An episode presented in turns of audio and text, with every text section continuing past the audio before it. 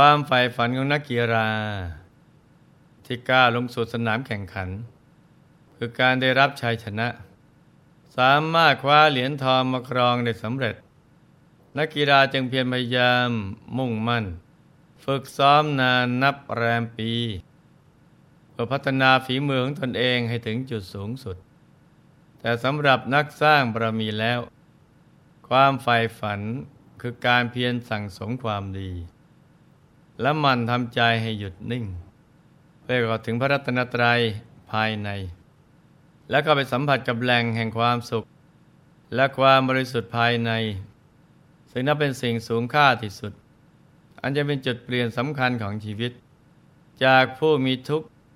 ก็กลายมาเป็นผู้มีสุข จากผู้ไม่รู้ ก็กลายมาเป็นผู้รู้แจ้ง รางวัลแห่งใจหยุดนิ่งนี้ เป็นรางวัลของชีวิต ที่มีคุณค่ายิ่งกว่าเหรียญตราใด ๆ ในโลก เป็นรางวัลแห่งความสำเร็จ ที่มวลมนุษยชาติ ต่างแสวงหามาตลอดชีวิต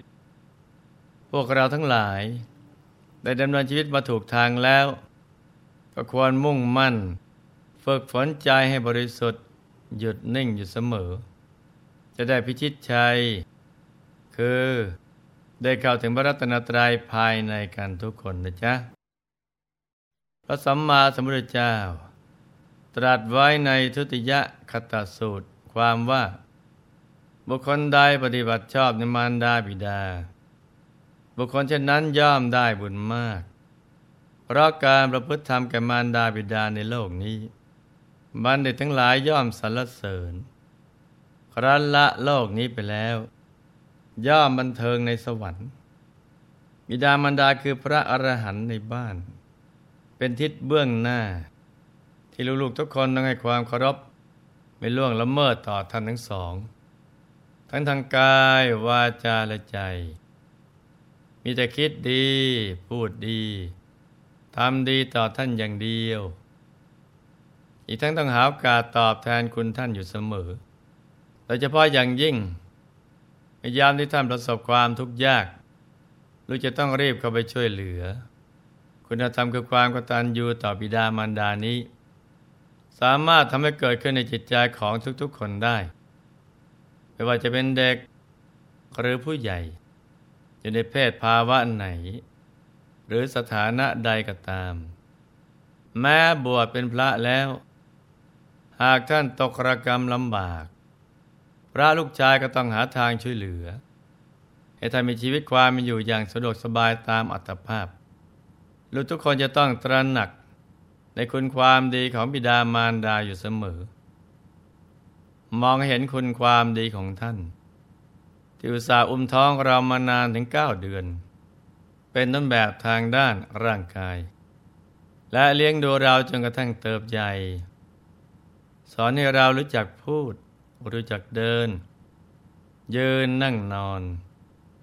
หาเงินทองมาสนับสนุนการศึกษา โดยไปเห็นแก่ความเหนื่อยยาก เหล่านี้เป็นต้นพอเรานึกได้ดังนี้แล้ว ก็ต้องหาทางตอบแทนคุณท่าน บุญนี้จะได้ตามช่วยเหลือเรา ให้มีชีวิตที่ไม่ตกต่ำจะเป็นที่รักเป็นที่เคารพนับถือ ได้รับการยกย่องสรรเสริญ ทั้งจากมนุษย์และเทวดาทั้งหลาย แม้ละโลกนี้ไปแล้ว บุญนี้ก็ยังอำนวยผล ให้ได้ไปสู่สุคติโลกสวรรค์อีกด้วยนะจ๊ะสำหรับวันนี้ เรามาดูวิธีการเลี้ยงดูบิดามารดาพุตตาบอด ของสุวรรณสามโพธิสัตว์กันว่า ท่านตั้งอกตั้งใจบำรุงบิดามารดาอย่างไร จากตอนที่แล้วหลวงพ่อได้เล่าค้างเอาไว้ว่า สวรรณสามโพธิสัตว์ ได้ออกตามหาบิดามารดาโดยเดินมุ่งหน้าไปตามทางที่ฤาษีทั้งสองท่าน ออกไปหาพลาผลจนกระทั่งได้มาพบฤาษีทั้งสองกำลังยืนหนาวสั่นอยู่ จึงวิ่งเข้าไปหา แต่ก็ถูกมารดาห้ามไว้เสียก่อนว่า อย่ารีบเข้ามาที่นี่ เพราะตรงนี้มีอันตรายพอตอนที่ฝนตก พ่อกับแม่ยืนหลบฝนอยู่ แต่จู่ๆดวงตาพ่อกับแม่ก็มองไม่เห็น พระโพธิสัตว์ได้สดับเพียงเท่านี้ ก็รู้ทันทีว่า มีอสรพิษร้ายอาศัยอยู่ในจอมปลวกแห่งนี้ มันคงจะโกรธเคืองท่านทั้งสองมาก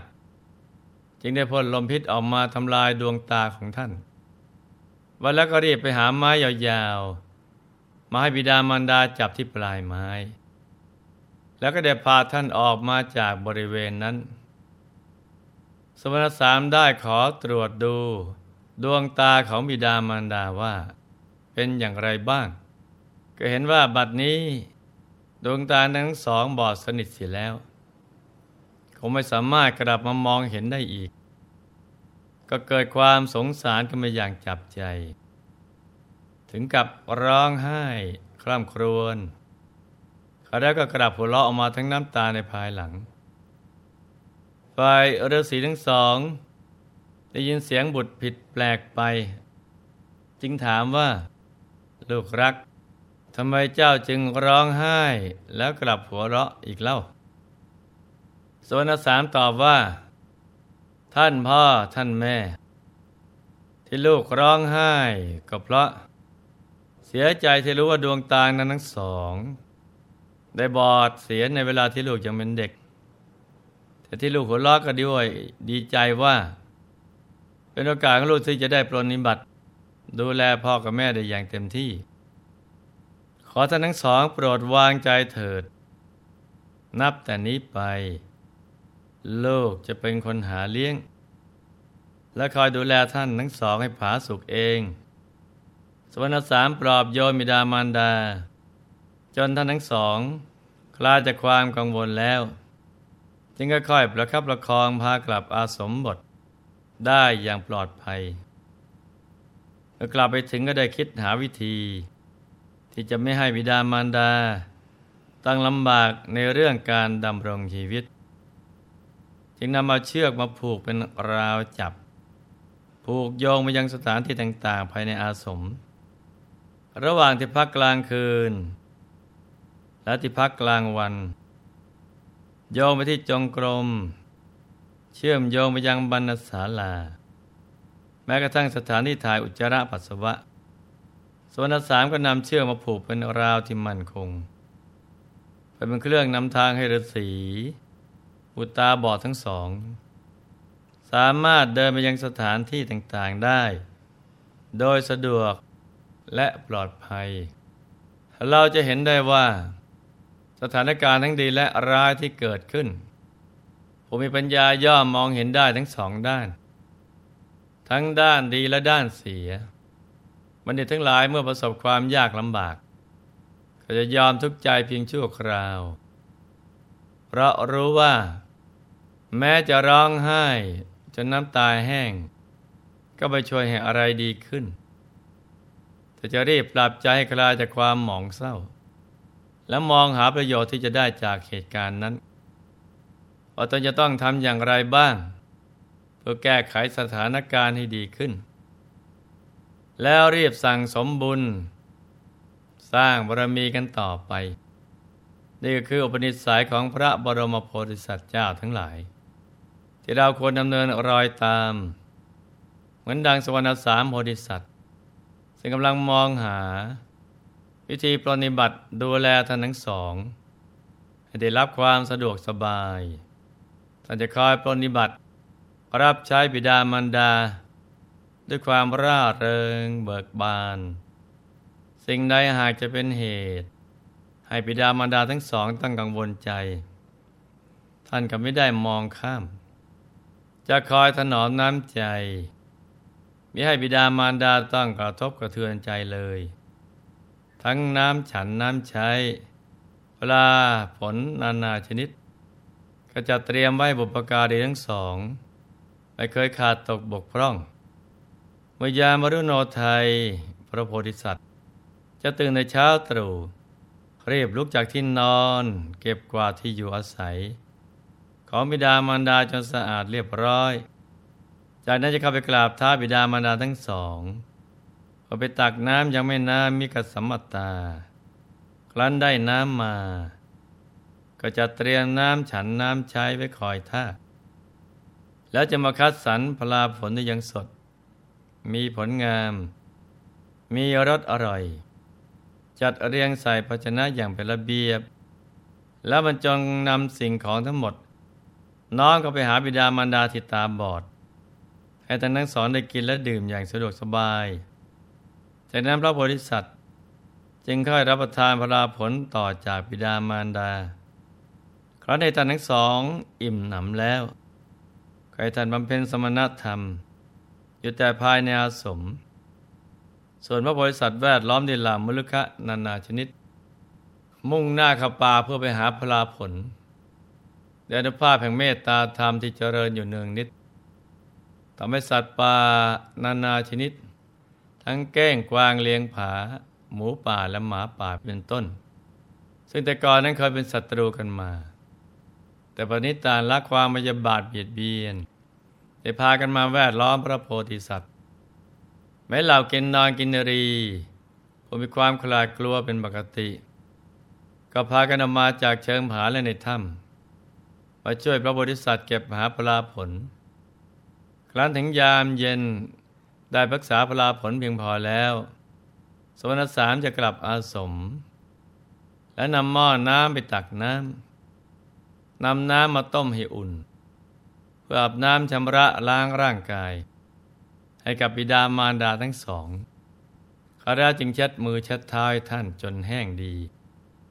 แล้วก็นำกระเบื้องฐานเพลิงไว้ท่านผิงไออุ่น จากนั้นจะไปนำเอาพลาผลที่ตนเก็บมาบรรจงใส่ในภาชนะให้ท่านทั้งสองได้บริโภคอีกครั้ง ส่วนสามปฏิบัติบำรุงบิดามารดาอย่างดีที่สุด เป็นอภิชาติบุตร ที่ไม่เคยให้ท่านทั้งสองต้องลำบากกายลำบากใจในเรื่องใด ๆ เลยแม้แต่น้อย อย่างไรก็ตาม ความสุขนั้นมักจะไม่ค่อยอยู่กับเรานานเมื่อมีสุขก็มักจะมีทุกข์ตามมาเสมอ ส่วนว่าสวรรค์สามจะเจอปัญหาและอุปสรรคใหญ่หลวง อันจะนำไปสู่การเพิ่มพูนบารมีของท่านอย่างไรนั้น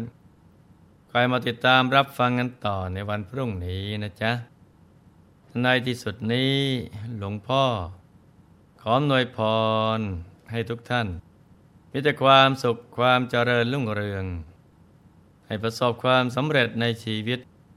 ในภารกิจหน้าที่การงานและสิ่งที่พึงปรารถนา ให้มีมหาสมบัติจักรพรรดิตากไม่พร่องมันเกิดขึ้น เอาไว้ใช้สร้างบารมีอย่างไม่รู้หมดสิ้น ให้มีสุขภาพพรรณนามัย สมบูรณ์แข็งแรง มียุขายยืนยาวจะสร้างบารมีกันไปนานๆ ให้ครอบครัวอยู่เย็นเป็นสุข เป็นครอบครัวแก้ว ครอบครัวธรรมกาย ครอบครัวตัวอย่างของโลก ให้มีดวงปัญญาสว่างสวัยเข้าถึงพระธรรมกายได้โดยง่ายได้เร็วพลัน จงทุกท่านเทินธรรมกาย